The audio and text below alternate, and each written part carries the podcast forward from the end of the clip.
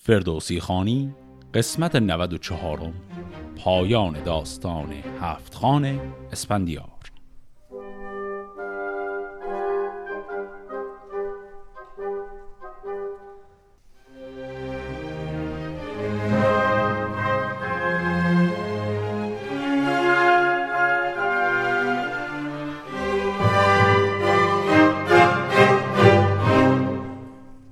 قسمت قبل با نبرد ارجاسپ و اسپندیار و مرگ ارجاسپ به پایان رسید.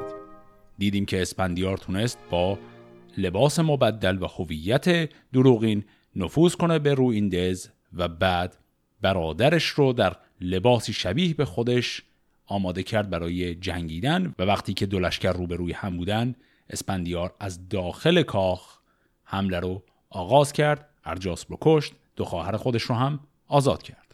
حالا ادامه داستان. به پرداخت زرجاسپ اسپندیار، به کیوان برآورد از ایوان دمار. بفرمود تا شمع بفروختند، به هر سوی ایوان همی سوختند. شبستان او را به خادم سپرد، و از آن جایگه رشته تاهی نبرد. در گنج دینار او مهر کرد، به دیوان نبودش کسی هم نبرد. بیامد سوی آخر و برنشست، یکی تیغ هندی گرفته به دست. از آن تازی اسپان کش آمد گزین، بفرمود تا برنهادند زین. برفتند از آنجا صد و شصت مرد، گزیده سواران روزه نبرد. همان خواهران را بر اسپان نشاند، ز درگاه ارجاسپ لشکر براند. وزیرانیان نامور مرد چند، به دز ماند با ساوه ارجمند. از اسم پهلوان ایرانی به نام ساور رو هم اینجا شنیدیم که میمونه داخل این دز وقتی که اسپندیار و خواهرانش میخوان برن بیرون. چون من گفت از این بار بیرون شوم، خود و نامداران به هامون شوم، به ترکان در دز ببندید سخت، مگر یار باشد مرا نیک بخت. هر آنگه که آید گمانتان که من، رسیدم بدان پاک رای انجمن. او دیدبان باید از دیدگاه، کنوشه سر تاج گشتاسپ شاه. چون انبوه گردد به دربر سپاه، گریزان و برگشته از رزمگاه. به پیروزی از باره کاخ پاس، برارید از پاکی از دان سپاس. سر شاه ترکان از آن دیدگاه، بینداخت باید به پیش سپاه. خب پس اینجا اسپندیار نقشه خودش رو به ساوه توضیح داد. نقشه‌م از این قراره که در بیرون دروازه روییندژ الان بین لشکر دو کشور نبرد هست. اون نبرد هنوز تموم نشده و در حین این که اون نبرد در حال ادامه هست، داخل لشکر شاه تورانی‌ها کشته شده، ولی هنوز لشکر توران از این قضیه خبر نداره. اسپندیار هم میگه یک دیدبانی ما میفرستیم بره بالای برج. از اون طرف وقتی ما از روییندژ خارج میشیم میریم به سمت اون میدان، شما این در رو ببندید که کسی نتونه برگرده و بعد برید از بالای همون جایگاه دیدبان فریاد بدید که پیروز باد گشتاسپ شاه. یعنی به این شکل به اون لشکرهای در حال جنگ بگید که این قلعه تسخیر شده و لشکر ایران الان اونجا رو گرفته. و بعد هم سر بریده ارجاسپ رو از همون بالا پرت کنید پایین به سمت لشکر تورانیا. بیامد ز دز با صد و شصت مرد، خروشان و جوشان به دشت نبرد. چون از دز سپاه پشوتن رسید، بر او نامدار آفرین گسترید. سپاهش همه مانده زو در شگفت، که مرد جوان آن دلیری گرفت. چون ماه از بر تخت سیمین نشست، سپاس از شب تیره اندر گذشت. همی پاسبان برخروشید سخت، که گشتاسپ شاه هست و پیروز بخت. چو ترکان شنیدند از آن سان خروش، نهادند یک سر به داواز گوش. دل گهرم از پاسبان خیره گشت، روانش از آواز او تیره گشت.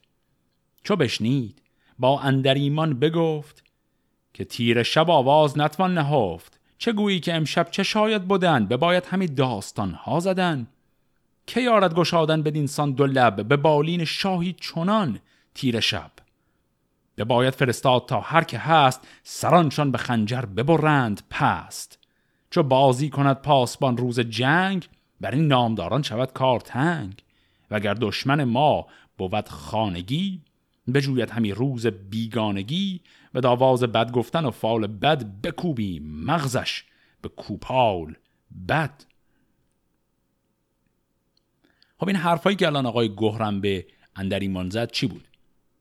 باز هم چیزی که باید خاطرمون باشه اینه که اینا کلا در جریان نیستند که اسپندیار داخل روییندژ بوده تمام این مدت. اینا همینجور دارن فکر میکنن که در حال نبرد با لشکر اسپندیارن و یک نفر اون دیدبان داخل روییندژ این نعره رو برآورد که گشتاسپ شاه پیروزه.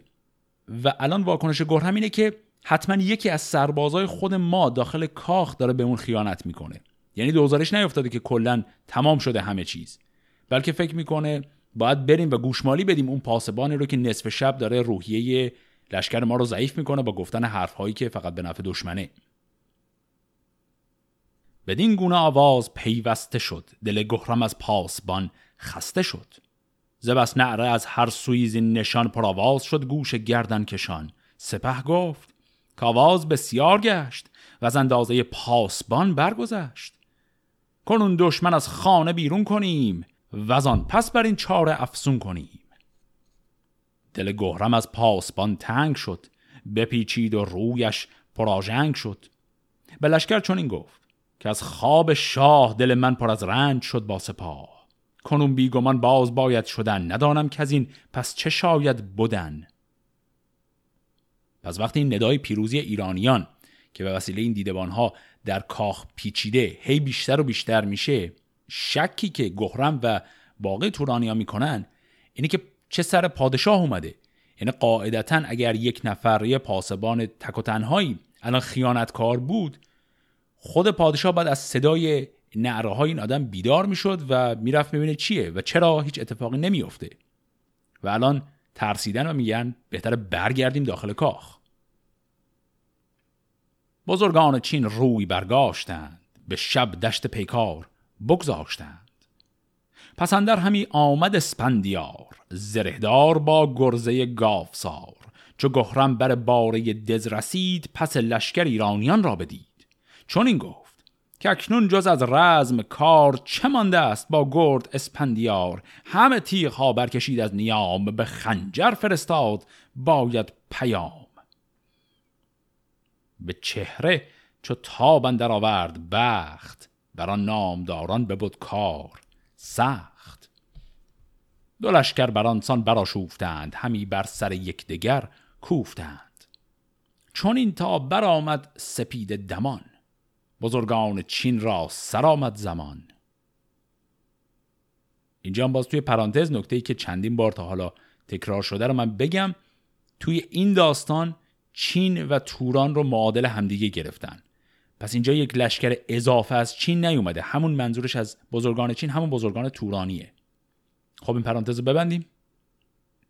برفتند مردان اسپندیار، بران نامور باره شهریار. بریده سر شاه ارجاسپ را، جهاندار خون ریز لهراسپ را. به پیش سپاه اندر انداختند، ز پیکار ترکان بپرداختند. خروشی برآمد ز توران سپاه، ز سر برگرفتند گردان کلاه.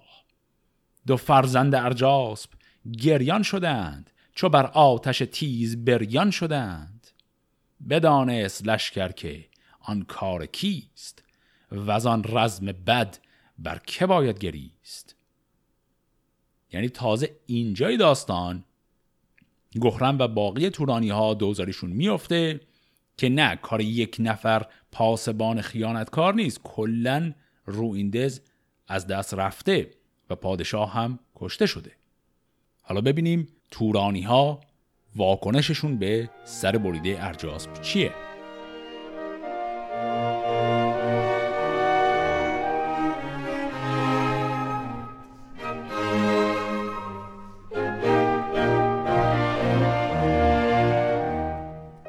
گفتند رادا دلی را سرا، سپهدار شیرازنا مهترا. که کشتت که بر دشت کین کشته باد، برو جاودان روز برگشته باد. کرا باید اکنون سپردن بنه، درفش که داریم بر میمنه.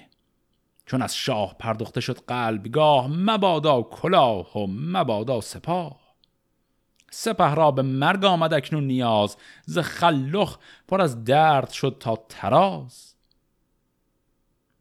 کلمه تراز هم اینجا اسم یک شهره، یک شهری نزدیک رود سیهون.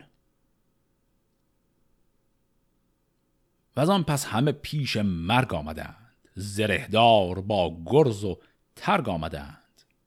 ده و دار برخاست از رزمگاه، هوا شد به کردار ابری سیاه. به هر جای بر توده کشته بود، کسی را کجا روز برگشته بود. همه دشت بی تن سر و یال بود، به جای دگر گرز و کوپال بود. ز خون بر در دز همی موج خواست، که دانست دست چپ از دست راست.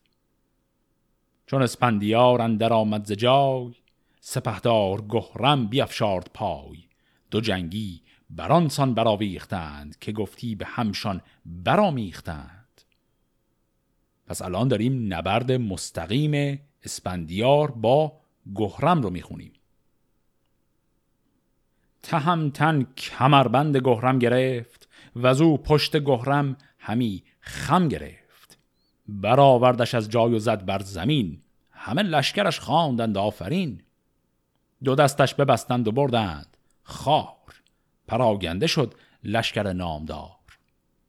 همی گرز بارید همچون تگرگ، زمین پرز ترگ و هوا پرز مرگ. سر از تیغ باران چو برگ از درخت، یکی ریخت رخت و یکی یافت تخت. همی موج زد خون بران رزمگاه، سری زیر نعل و سری با کلاه.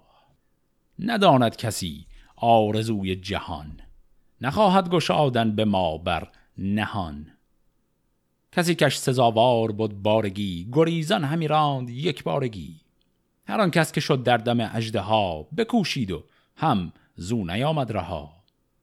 ز ترکان چینی فراوان نماند، وگر ماند کس نام ایشان نخواند.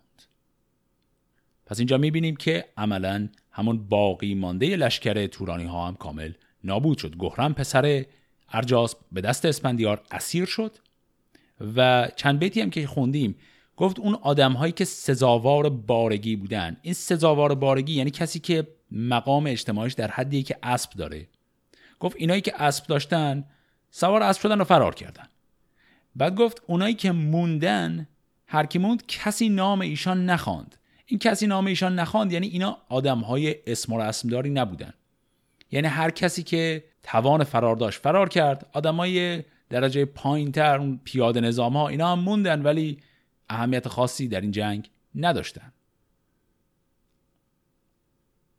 همه ترگ و جوشن فرو ریختند، همه دیده با خون برامیختند. نوان پیش اسپندیار آمدند، همه دیده چون نوبهار آمدند. سپهدار خون ریز و بیداد بود، سپاهش به بیدادگر شاد بود. کسی را نداد از یلان زینهار، بکشتند از آن خستگان بیشمار. ز ترکان چین نامداری نماند، به توران زمین شهریاری نماند. سرا پرده و خیمه برداشتند، بدان کشتگان جای بگذاشتند.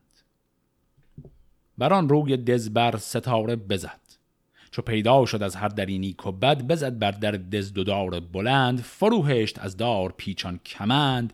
سر اندریمان نگوسار کرد، برادرش را بر دگر دار کرد. پس اینجا هم یک ستونی بنا کرد در اونور دز و ازش طناب آویزون کرد و اندریمان و گهرم پسران ارجاسپ رو هر دو رو دار زد. اینجا اون روی بسیار خشنتر اسپندیار رو میبینیم. این اسپندیار همونیه که در نبرد قبلی که با ارجاسپی ها داشتن، وقتی که ارجاسپ عقب نشینی میکنه، هر کسی از تورانی ها که به جا میمونه به شرط اینکه به دین جدید ایمان بیارن، اسپندیار بهشون امان میده و هیچ کسی رو نمیکشه. اما تو این جنگ برعکسه. اسپندیار الان که پیروز شده، حتی یک نفر از بزرگان توران را هم حاضر نیست زنده نگه داره. سپاهی برون کرد بر هر سوی، به جایی که آمد نشان گوی، به جای یکی نامداری نماند، به چین و به توران سواری نماند. تا گفتی که ابری برآمد سیاه، ببارید آتش بر آن رزمگاه. جهانجوی چون کار از آن گونه دید، سران را بیاورد و می در کشید. پس به این شکل نبرد اسپندیار با تورانی ها با پیروزی قاطعی که خوندیم به پایان میرسه. حالا اسپندیار میخواد خبر این پیروزی رو به پدرش برسونه. دبیر نویسنده را پیش خواند و از آن چاره و جنگ چندی براند. بر تخت بنشست فرخ دبیر، قلم خواست و قرطاس و مشک و عبیر. نخستین که نوک قلم شد سیاه، گرفت آفرین بر خداوند ماه. خداوند کیوان و ناهید و هور، خداوند پیل و خداوند مور، خداوند پیروزی و فرهی، خداوند دیهیم و شاهنشهی، خداوند جان و خداوند رای، خداوند نیکیده و رهنمای. از او جاودان کام گشتاسپ باد، به مینو همه کامل و راست باد. رسیدم به راهی به توران زمین، که هرگز نخوانم بر او آفرین. اگر برگشایم سراسر سخن، سر مرد نو گردد از غم کهن. چو دستور باشد مرا شهریار، بخوانم بر او نامه کارزار. به دیدار او شاد و خرم شوم، از این رنج دیرین بی غم شوم. و از آن چاره هایی که من ساختم، که تا دل ز کینه بپرداختم، به روییندژ ارجاسپ و گهرم نما، جز از مویه و درد و ماتم نماند. کسی را ندادم به جان زینهار، گیا در بیابان سراورد بار. همین مغز مردم خورد شیر و گرگ، جز از دل نجوید پلنگ سترگ. فلک روشن از تاج گشتاسپ باد، زمین گلشن شاه لهراس باد. این بود متن نامه اسپندیار. شرح پیچیده‌ای هم نداشت، صرفا توصیف‌های خیلی طولانی داشت، اما در یک کلام گفت که رفتم و این مأموریت رو به پایان رسوندم، ارجاسپ دیگه در کار نیست و کلاً هیچ خبری هم دیگه از توران نخواهی شنید. چو بر نامه بر مهر اسپندیار، نهادند و جستند چندی سوار. هیونان کف کفگن تیز رو، به دیران فرستاد سالار نو. بماند از پی پاسخ نامه را، بکشت آتش مرد بدکامه را. پس الان اسپندیار نامه رو فرستاده و منتظر پاسخ گشتاسپه. بسی بر نیامد که پاسخ رسید، یکی نامه بود بند او را کلید. سر پاسخ نامه بود از نخست، که پاینده بودن که نیکی به جوست. خرد یافت مرد یزدان شناس، به نیکی ز یزدان شناست سپاس. دگر گفت که از دادگر یک خدای، بخواهم که او باشدت رهنمای. درختی بکشتم به باغ بهشت، که از او بارورتر فریدون نکشت. برش سرخ یاقوت و زر آمده است، همه برگ او زیب و فر آمده است. بمانا تا جاودان این درخت، تو را باد شادان دل و نیک بخت. یکی آن که گفتی که کین نیا، بجستم پر از چاره و کیمیا. دیگر آن که گفتی ز خون ریختن، به تنها به رزم اندر آویختن. تن شهریاران گرامی بود، نه از کوشش سخت نامی بود. نگهدار تن باش و آن خرد، که جان را به دانش خرد پرورد. سه دیگر که گفتی به جان زینهار، ندادم کسی را ز چندان سوار. همیشه دلت مهربان باد و گرم، پر از شرم جان لب پراوای نرم. مبادا تو را پیش خون ریختن، نبی کین با مهتراویختن. چو کین برادرت بود سی و هشت، از اندازه خون ریختن درگذشت. و دیگر که از آن پیر گشته نیاز، دل دور کرده بد و کیمیا. چو خون ریختندش تو خون ریختی، چو شیران جنگی براویختی. همیشه بدی شاد و بهروزگار، روان را خرد بادت آموزگار. نیاز است ما را به دیدار تو، بدان پرخرد جان بیدار تو. چون نامه بخوانی سپه برنشان، بدین بارگاه های با سرکشان. پس این هم متن نامه گشتاسپ بود. این متن نامه گشتاسپ که خوندیم نکته جالب چندتایی داشت، نکتهایی که در اتفاقایی که جلوتر در داستان قرار بیفته خیلی برای ما مهمن. این نامه به ظاهر خیلی نامه خوبی بود، یعنی اسپندیار خبر پیروزی‌هاش رو داد، گشتاسپ هم خبر پیروزی‌ها رو شنید و گفت دست در نکنه، حالا زحمت بکش تشریف بیار. این ظاهر قضیه است، ولی وقتی دقیق نامه رو بخونیم می‌بینیم که اتفاقاً دو سه مورد گشتاسپ کار عجیب و غریبی تو همین نامه کوتاه می‌کنه. در حین تعریف کردن از موفقیت‌های اسپندیار بهش کنایه هم میزنه، ازش خورده و ایراد هم میگیره. کجا مثلا؟ اون سه تا نکته‌ای که فهرست کرد و ارجاع داد به جمله‌های اسپندیار و بهشون جواب داد. بریم این جواب‌ها رو یه بار دقیق‌تر نگاه کنیم. اسپندیار برگشت گفت که من به تنهایی از یک مسیر بسیار صعب و پرپیچ و خمی که هیچ کس نمیتونه ازش رد شه رد شدم، اومدم و تنها با شاه توران جنگیدم و پیروز شدم. یعنی اسپندیار خیلی واضح داره میگه که من تمام این کارها رو تنهایی کردم و این پیروزی از آن منه. داره با لحن غرورآمیزی افتخار خودش رو بیان میکنه. گشتاسپ برمیگرده بهش میگه آدمی در شأن تو، شأن پادشاهان، نباید با این کارای پهلوان بازی ها بخواد خودش رو اثبات کنه، نباید نیاز به اثبات کردن داشته باشه. یعنی نه تنها پیروزی اسپندیار ناچیز گرفت بلکه یه کنایه هم بهش زد. جملهش این بود، گفت تن شهریاران گرامی بود، نه از کوشش سخت نامی بود. یعنی گفت آدم‌هایی که میخوان پادشاه بشن همینجوری به خودی خود کرامت دارن و نباید با قهرمان بازی‌ها دنبال این باشن که کرامت خودشونو به کسی اثبات کنن. این یه مورد بود. مورد جلوترش وقتی که اسپندیار گزارش میده که من هیچ کدوم از بزرگان توران رو زنده نذاشتم، همه رو نابود کردم، اسپندیار فکر میکنه کار خیلی خوبی کرده و میشه گفت با منطق متعارف کار درستی هم کرده، چون یه بار که امان داده بودن و گذاشته بودن ارجاسپی ها فرار کنند، نتیجهش این شد که دوباره اومدن حمله کردن. این دفعه اسپندیار برای اینکه مطمئن باشه که اینها دیگه برنمیگردن زد کلا ریشهشون رو خشکوند. اما این کارش رو که باز با لحن افتخارآمیزی میاد برای گشتاسپ تعریف میکنه، نامه گشتاسپ لحن کنایی و عتاب‌آلود داره. گشتاسپ برمیگرده و بهش این رو میگه، مبادا تو را پیش خون ریختن، نبی کین با مهتراویختن.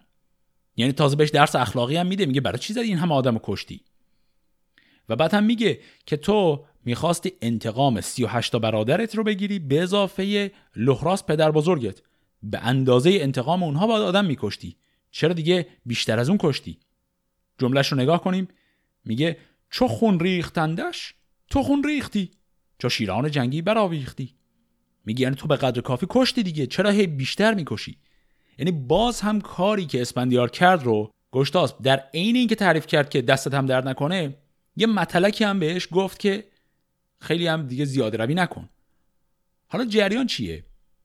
جریان همون اتفاقی که دفعه‌های قبلم افتاد و الان هم دوباره در حال اتفاق افتادنه. گشتاسپ دنبال یه بهانه است که به اسپندیار و به بقیه ایرانی‌ها بتونه نشون بده که اسپندیار هنوز در جایگاه پادشاه شدن نیست و پیروزی‌های این شکلی که تونست اسپندیار کسب کنه، گشتاسپ ازشون ایراد گرفت که بگه تو هنوز خامی و زود برات که پادشاه بشی. و دقت هم کنیم توی این نامه حتی یک بار گشتاسپ به قولی که داده بود ارجاع نداد. خب حالا برگردیم سر داستان و ببینیم اسپندیار میخواد آماده بشه برای برگشتن به ایران.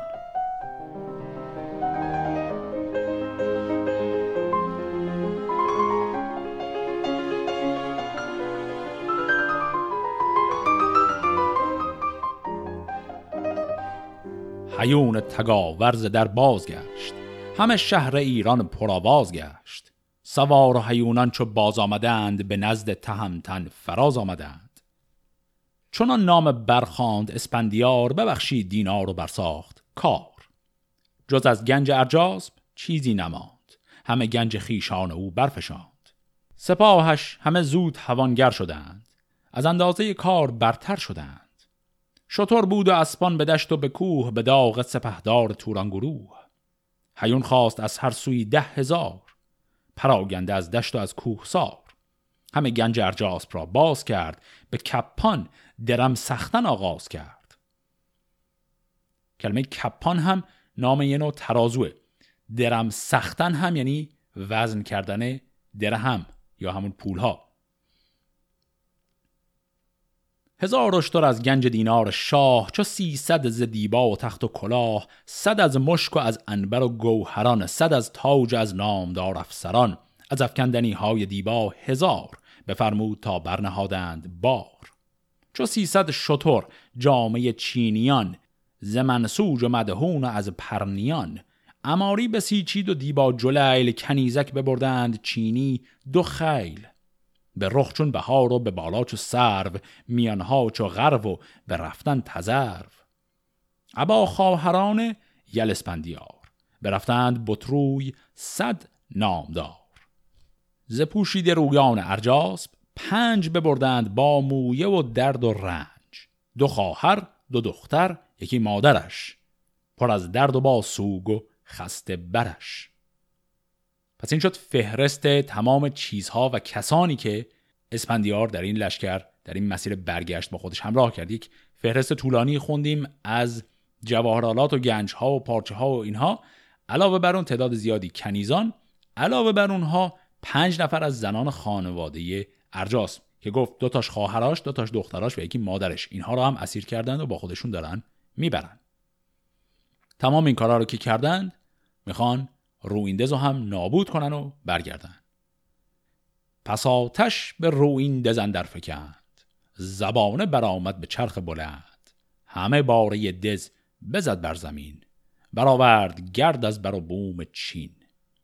سپور جوان را سپهدار گفت، پراگنده باشید با گنج جفت، به راه هر کسی سر به پیچت زداد، سرانشان به خنجر ببرید ساد، شما راه سوی بیابان برید، سنانها چو خورشید تابان برید، سوی هفت خان من به نخچیر شیر بیایم، شما رحمه پویید دیر، بمولم بگیرم سر راه را، ببینم شما را سر ماه را.